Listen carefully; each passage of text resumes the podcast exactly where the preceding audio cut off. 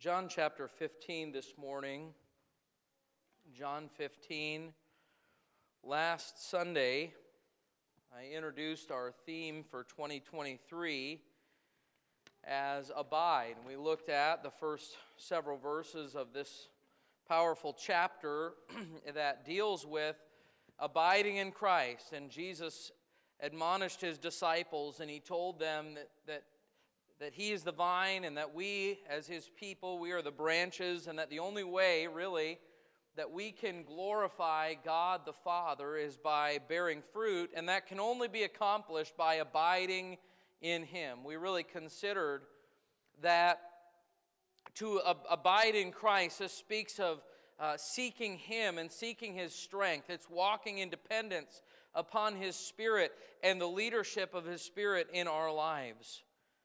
But today I want to just kind of further develop that thought a little bit as we look a little further into John 15, because I think this, this concept of abiding in Christ is one that really it, it, it goes beyond uh, just a few passages of Scripture that, just, that use that wording, that phraseology to abide in Christ. This is actually a very consistent principle throughout the New Testament, and there are so many different aspects uh, of abiding in Christ that I just want to take a little bit of time here at the beginning of the year and consider some of these things that the Bible has to say about it. So, if you're in John 15 and you're able to, I'll invite you to stand one last time as we read the scriptures together this morning.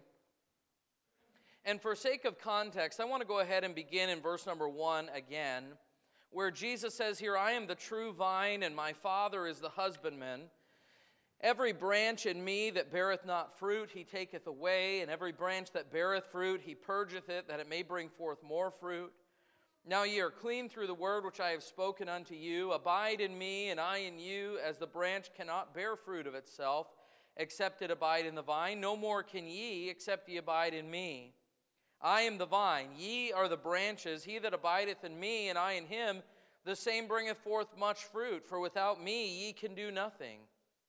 If a man abide not in me, he is cast forth as a branch and is withered, and men gather them and cast them into the fire, and they are burned. If ye abide in me, and my words abide in you, ye shall ask what ye will, and it shall be done unto you.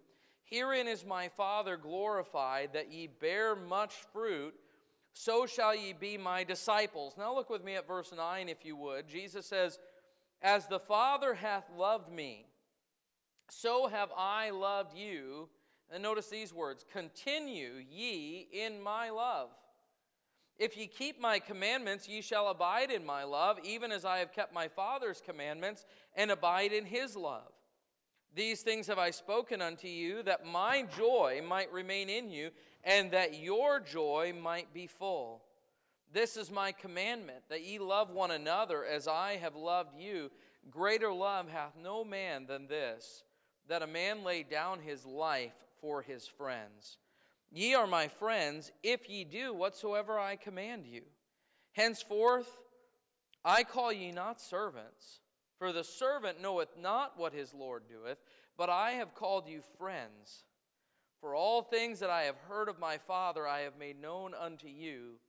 Ye have not chosen me, but I have chosen you, and ordained you that ye should go and bring forth fruit, and that your fruit should remain, that whatsoever ye shall ask of the Father in my name, he may give it you. Thank you for standing. You can be seated this morning.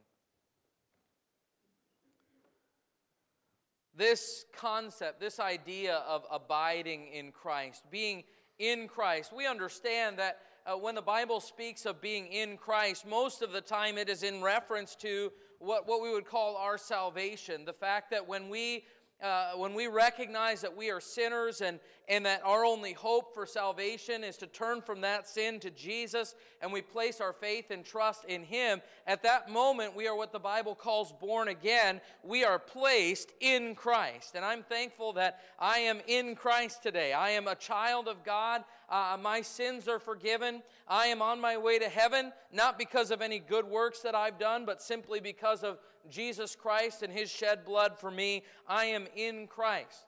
And, and I will always be in Christ because I'm kept by the power of God uh, and, and, and I am, I am held, uh, sealed by the Spirit of God. And Jesus said that his sheep, uh, he gives unto them eternal life. And he said, They shall never perish, neither shall any man pluck them out of my hand. So I'm thankful today that I am kept, I am in Christ. But this idea of abiding in Christ, it, it really has to do, if we were to summarize it, we could say it like this To abide in Christ is to live in such a way that is consistent with being in Christ. We've been studying in the book of Colossians, and, and uh, one of the things that is stated in the book of Colossians is, As ye therefore have received Christ Jesus the Lord, so walk ye in him. And it has to do with our our fellowship of Christ, if you will. It has to do with, with our, our commitment to living and walking uh, according to His will for us. Uh, we, we discussed last week how when we abide in Christ, the result of that is actually Christ living through us that the fruit that is produced out of our lives is not ours it's not it's not that which we do to please god but rather it's an issue of surrender and being yielded to him so that he can produce through us the fruit that he wants to produce We've, we've talked about the fact uh, in times past that uh, Jesus said, I am the light of the world. And yet, we also have been told in Matthew 5, he said to us, Ye are the light of the world. How is it that he is the light of the world, but we are the light of the world? Well, ultimately, because he is the light of the world and he is to shine through us. What does it say in, there in Matthew 5? He says that you're the light of the, the, the world, a city that is set on a hill cannot be hid. He said, Let your light so shine before men that they may see your good works and do what? Glorify your Father which is in heaven. In other words, even the light that's shining through you, it doesn't testify of you, but of Him. Why? Because it is Him, not us. So, this is the issue and the concept of abiding and what it means uh, to abide in Christ. But this morning, as we look a little bit further into John 15 at some things that we didn't cover last week, I, I want to just bring out some aspects of abiding in Christ and, that, that, that may be of importance to consider. Look at verse number 9. Jesus said here, as, as he's talking about abiding in Christ, he says, As the Father hath loved me, so have I loved you continue ye in my love. Now, again, this is within the context of abiding in Christ. And what we learn from that is that abiding in Christ is really a matter of fellowship and relationship. Let me say that again. To abide in Christ is a matter of fellowship and relationship. In other words, if you are to abide in Christ, you must continue in his love. Now, lest anyone get the idea that what Jesus is saying here is to live in such a way that God will go on loving me, I, I want you to know that that is not at all what Jesus is saying when he says, continue in my love. Well, how do I know that? Well, God's love did not begin, God's love for you and God's love for me didn't begin with our obedience, did it? Actually, just the opposite is true. Uh, Romans chapter 5 tells us that uh, God commendeth his love toward us, that he, he actually proves his love toward us in that while we were yet sinners, Christ died for us. That, that his love for us preceded our salvation. His love for us came before our obedience to him. And so he is not, not suggesting by any means that the things that we do are going to cause God to love us anymore, but rather that we are to walk in his love, that we are to be in love with him and be continually reminded of his love. In Jude, in verse number 21, the book of Jude, it, it, it tells us, it makes this statement. It says that we are to keep ourselves in the love of God. Keep yourselves in the love of God. How can I do that? Well, again, uh, it has to do with walking in an awareness of His love for me. You see, there are a lot of people in the world today that don't realize that God loves them. And as a result, they really don't have any love for God. I want you to know something today. It is absolutely true that God loves each and every one of you. God loves you. In fact, He loves you so much that He sent His only Son to die for you so that you can be saved. God loves you. Now, here's what happens when you walk daily in the awareness of God's love for you, that automatically, or it should automatically, cause you to love Him in return. Because the Bible tells us we love Him because He first loved us. Uh, our, our, love for God, it, it wasn't initiated by us, it's reciprocal back to Him because He initiated the relationship. And so we're to walk in the love of God. Isn't it interesting that Jesus, when he was asked, What is the first and great commandment? That his response was not uh, to do good, to, to live righteously. He didn't say the, the greatest commandment is for you to uh, attend church and to tithe. Listen, those are commandments. Those are things that God wants from us. But what he said was the, the, the, first and the greatest commandment is, Thou shalt love the Lord thy God with all thy heart and with all thy soul and with all thy mind. And then he said, The second is like unto it. Thou shalt love thy neighbor as thyself. A lot of people want to emphasize that, love your neighbor. But the truth is, if you don't love God, you won't know how to love your neighbor. So Jesus said, This is where it all begins. You, you need to love God. Now, the fact that that is commanded, Jesus said it's a commandment. The fact that it is a commandment tells us a couple of things. First of all, because it is commanded, that means that we actually have some control over it.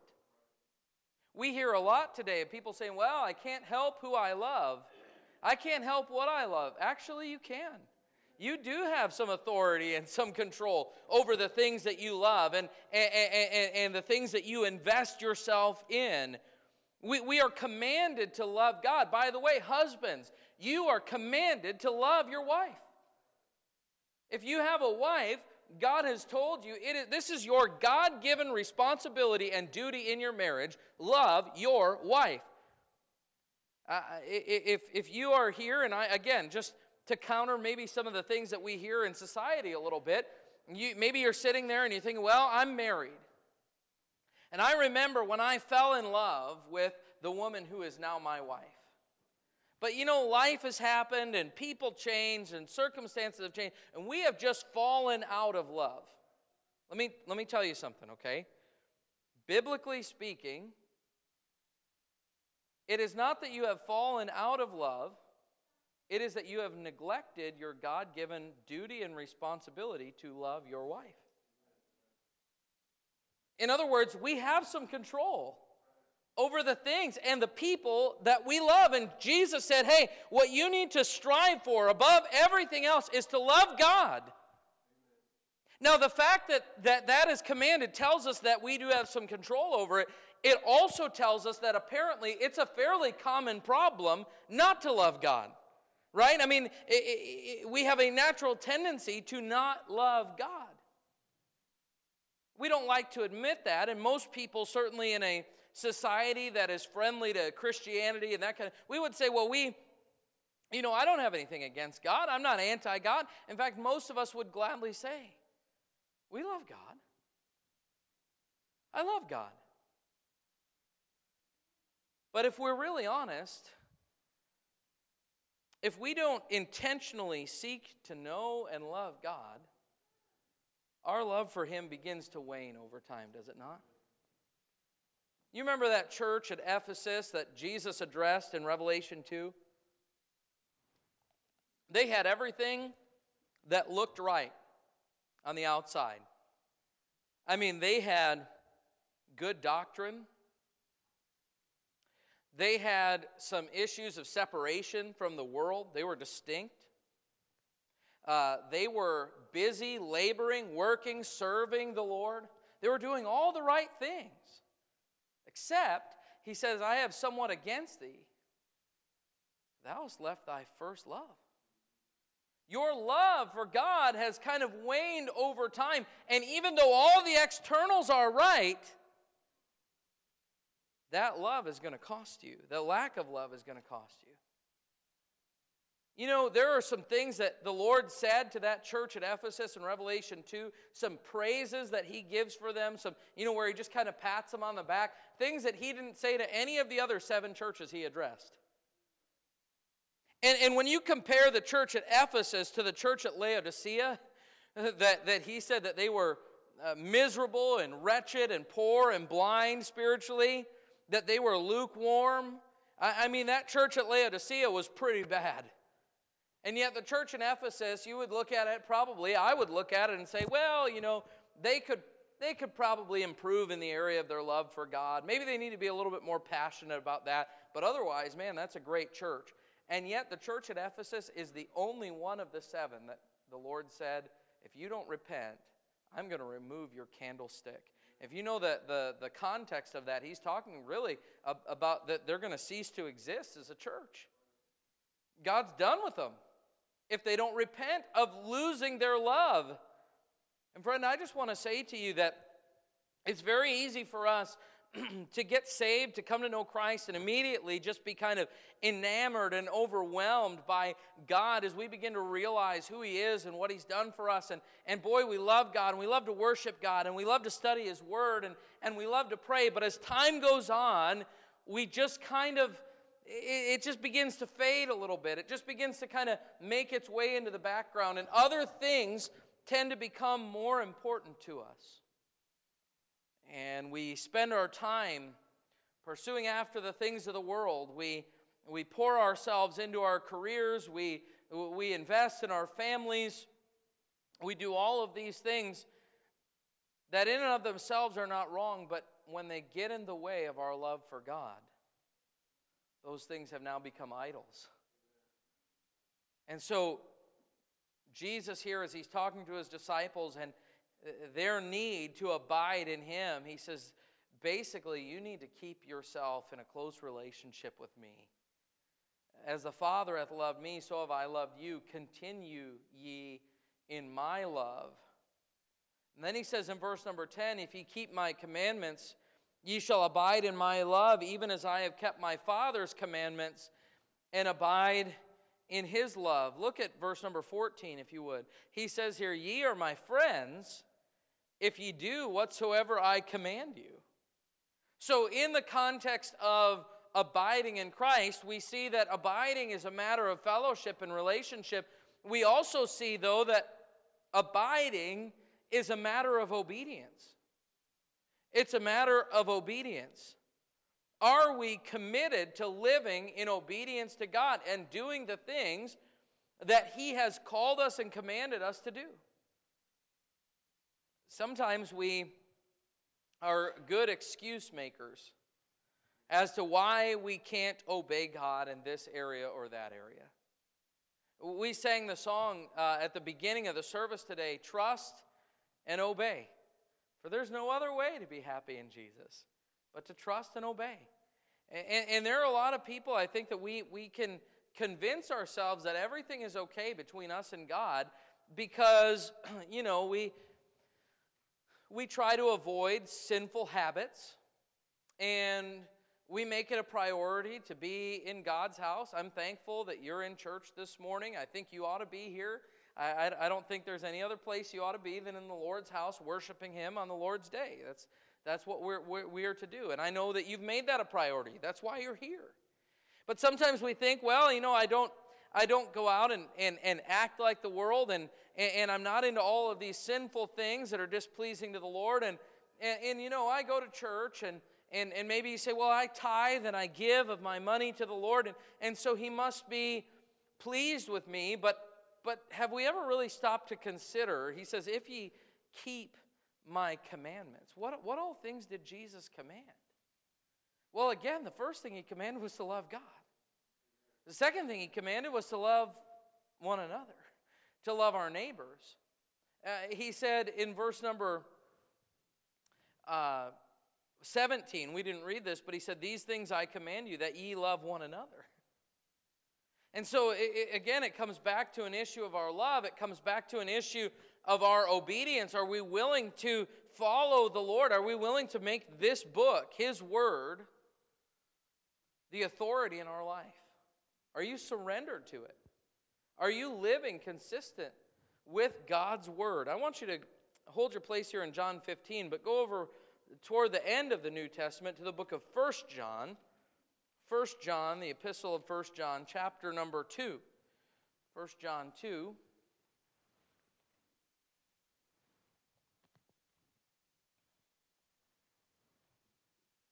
And in 1 John 2,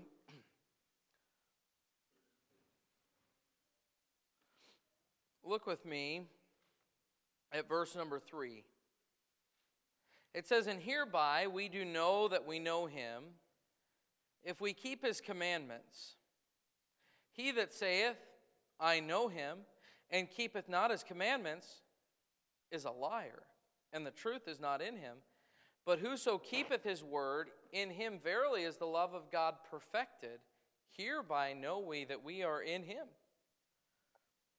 And so here the Bible tells us that one of the greatest evidences of true, genuine salvation, conversion in our lives is that we obey God. That may sound simple, but when you woke up this morning, who was the authority? Who was the Lord of your life? The decisions that you've made so far today, we're not even at noon yet. I know, just in case you're watching the time. We're not there yet. Okay? The, the, the decisions that you've made today, have they been because that's what God has led you to do, or have they been because that's just what you felt like doing? How about looking back over the past week? Who was Lord? Who was Master? Who was the authority? To abide in Christ is to live a life of obedience to Him. And by the way, if you're going to live a life of obedience to Him, you have to know His will. Lord, what do you want from me? Well, His will is revealed in His Word. How well do you know His Word?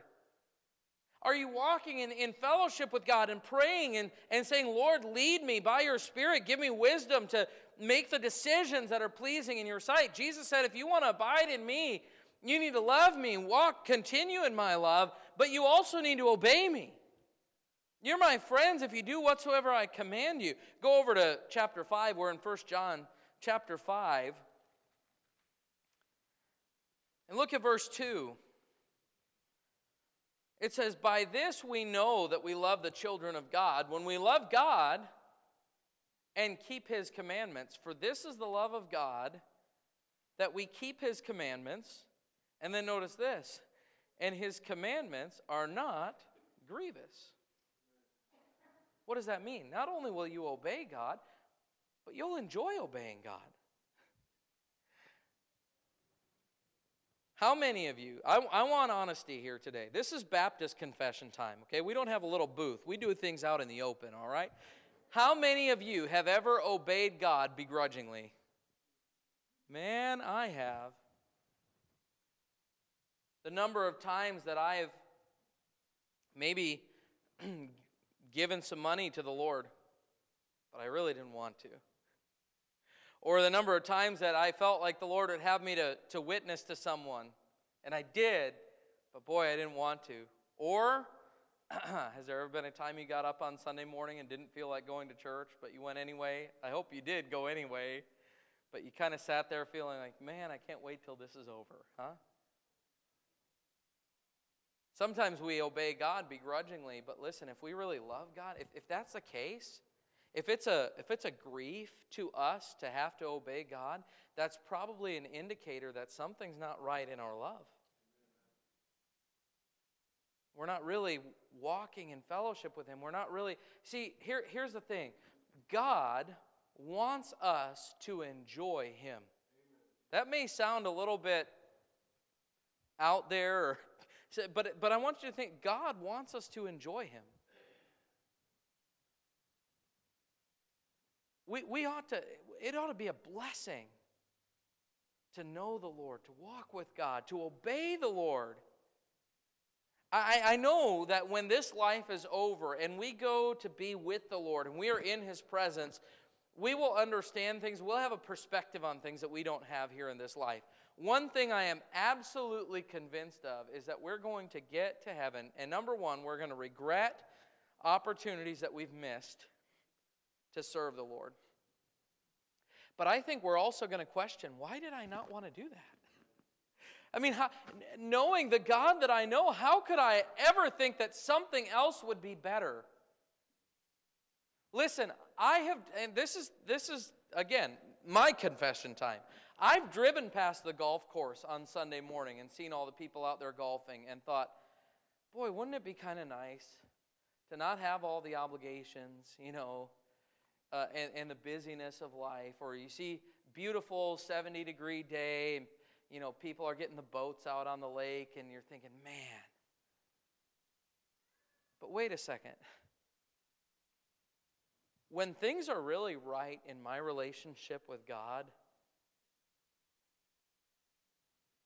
I say this sincerely, not because I'm a pastor, or not because I'm obligated, sincerely.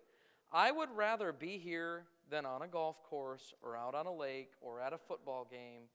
All those things I enjoy, I like doing them, but, but I want to be where the Lord is. I want to be where, where, where He has called me to be. I want to serve Him in the way that He's called me to serve Him. This is just normal and natural. If we love God, we'll want to serve God if we don't want to serve God, something's not right, friend. Something is not right in the heart.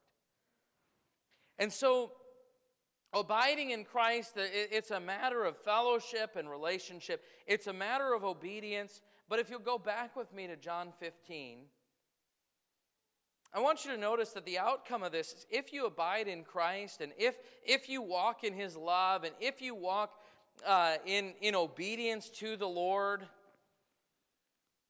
that it actually results in great joy. Look what he says in verse 11 of John 15. He said, These things have I spoken unto you that. And that word that, it's a significant word. It, it means literally for this purpose. I, I have spoken these things to you that my joy might remain in you and that your joy might be full. I think sometimes people have the idea that God is out to steal our joy. They look at Christians and Christianity and they think, boy, you know, look at all the lists of things that God tells you not to do. Where's the fun in that? Jesus said, These things I've spoken that your joy might be full. I, I, actually want you to abide in me because that's where true joy can come from to know me and to, to walk in me and to have uh, uh, uh, my will fulfilled in your life. God is for us. He, he wants us to have joy. What did Jesus say in John 10 and verse 10? I am come that they might have life and that they might have it more abundantly. He wants for you to have a good, joyful life. Now, I want you to notice something about this. Verse 11 These things have I spoken unto you that my joy might remain in you. Remember, abiding in Christ. It means that it's not the things that are coming out of us, the, the fruit that's being produced out of us, it's not ours. It's not of us, it's His. And what He says is the joy that He wants us to have, that's not our joy. He's not saying, I, I want you to just be happy.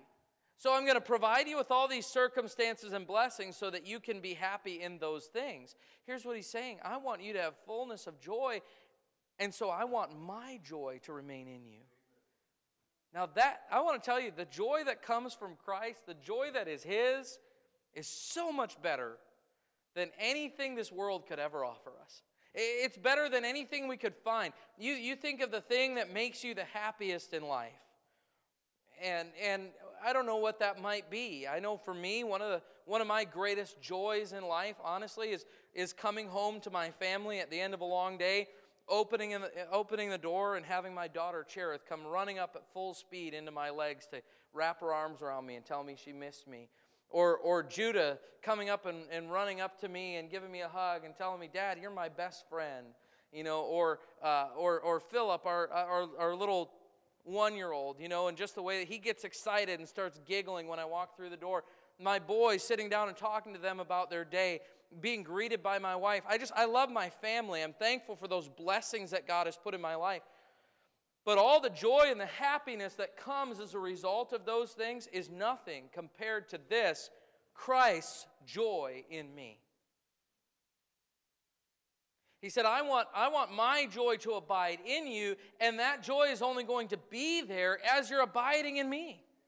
Just like the, the branch gets its nutrients not from itself, but from the vine, in the same way, I don't get my happiness and my joy. I don't wake up in the morning and just kind of splash some cold water on my face and pump myself up and say, okay, you're going to be happy today.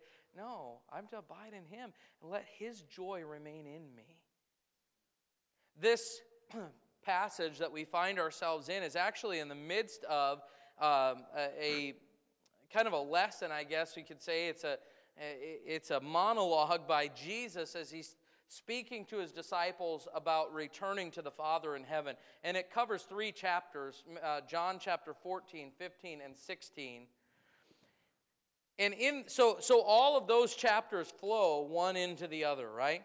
Well, go back to the previous chapter, verse, uh, chapter 14 and verse 27. Look what he says here Peace I leave with you, my peace I give unto you. Not as the world giveth, give I unto you.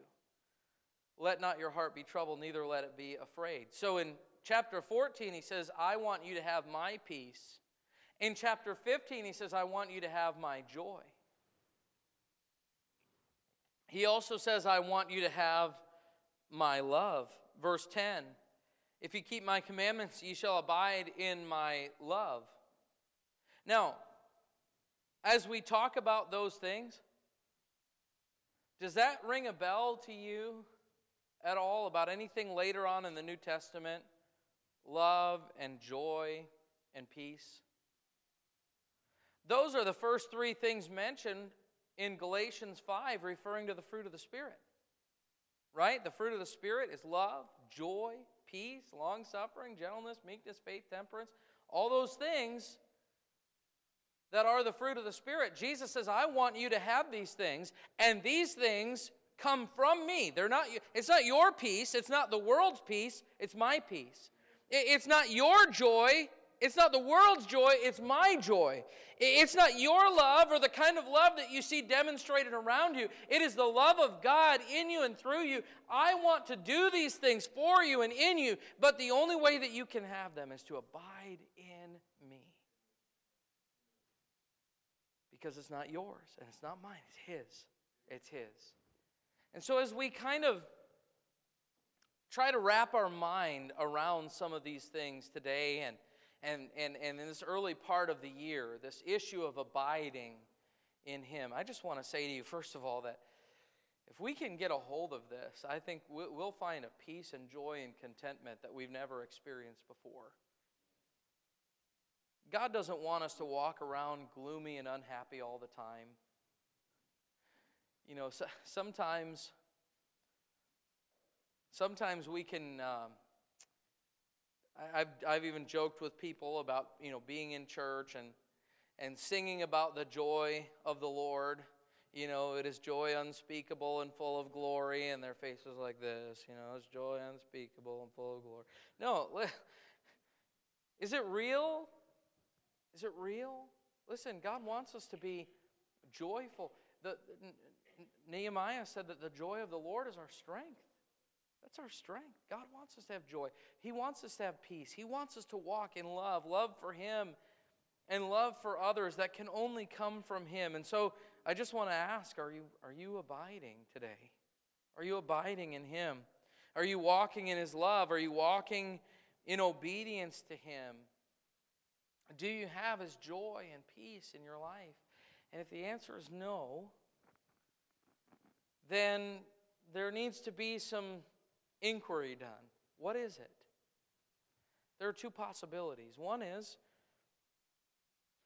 for those who've never been saved, if you've never received Jesus as your Lord and Savior, you're not in Christ. So you can't abide in Christ. These things aren't available to you because you're not His yet. And, and the, what, what you would need to do is come to Christ and be saved. And friend, I just want to tell you, I'm not trying in any way to be unkind to you, but if you're here today and you've never been saved, you've never received Christ as your Lord and Savior, nothing else matters in your life until you get that settled. Seriously, that is the greatest need of your life to have your sins forgiven, to enter into a restored relationship with God, to know that you're on your way to heaven to be with Him. Get that settled with Him. Don't let anything stand in your way. Nothing. Get that settled with the Lord. I think, though, I'm probably talking to a lot of people who are in Christ, but maybe not abiding. Maybe not really walking in fellowship, walking in obedience, immersing yourself in His love. Uh, and I just want to encourage you. It, it's, it's not worth it to try to live the Christian life alone. You don't have the strength, and neither do I. we'll fail every time. But if we'll abide in Him and He in us, what did He say? The same bringeth forth much fruit, much fruit. Because it's not us, but Him through us. Let's pray. Heavenly Father,